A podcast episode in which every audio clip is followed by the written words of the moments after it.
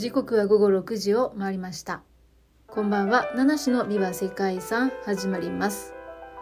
この配信は毎日一つの世界遺産とその世界遺産からイメージする世界遺産言葉を私ナナシが勝手に紹介する番組です。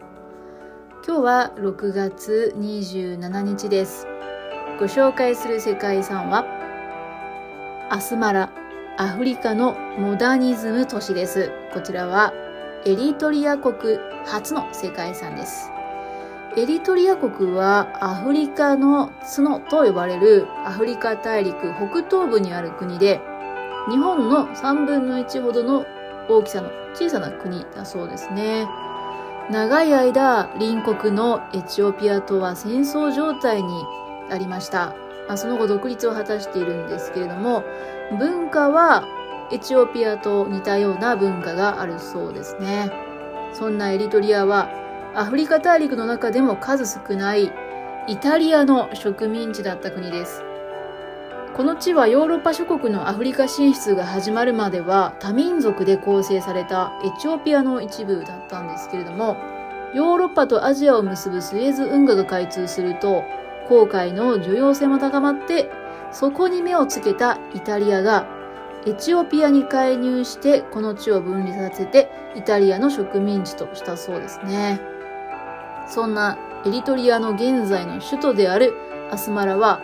高原に位置する快適な気候で、イタリアからの移民が多く集まったんです。で、当時のイタリアの首相であったムッソリーニがこの場所の建設に熱心だったということで、当時の新進気鋭の建築家を集めて美しい街並みが作り上げられたということなんですね。そしてそんな街並みが世界遺産に登録されて、今やこの国最大の観光資源となっております。アスマラなんですけども、標高 2300 メートルの場所に位置しています。1870年代までは小さな村だったんですけども、1880年代にエチオピアに併合されてから徐々に重要な都市となっていって、行政機関も置かれるようになりました。その頃ですね、イタリアが目をつけてくるわけなんですけども、アスマラはイタリアがアフリカ大陸に進出する際に重要な地となるわけなんですね。で、先ほど言った 2300 メートルとあるように非常に標高が高い場所なので、マラリアなどの媒介につながる蚊がいない、この場所がすごく良かった。そして1883年にイタリアの軍事基地が建設されました。で、その後、建設にも都市建設にも力を入れてですね、1900年にはイタリア領エリトリアの首都となって、その後は第2のローマとして開発されました。イタリアにとって重要な場所だったっていうことがよくわかりますね。1920年から1930年代にイタリアの建築家たちによってアールデコ建築や未来派建築などが建設されて、ヨーロッパ風の街並みが発達しました。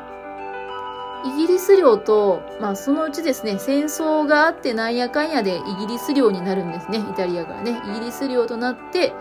その後1962年にエチオピアの、一州であるエリトリア州に組み込まれて、その州都となっていくわけなんですけども、最終的にですね、1961年から1991年に起こった対エチオピアのエリトリア独立戦争を経て、1993年に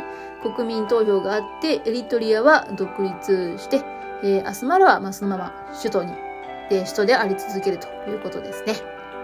そんなアスマラにはイタリア合理主義の建築様式で作られた宗教建築や商業施設、住宅、ホテルなど市内各地に多く残されて、街にはイタリア語で書かれた看板などもある。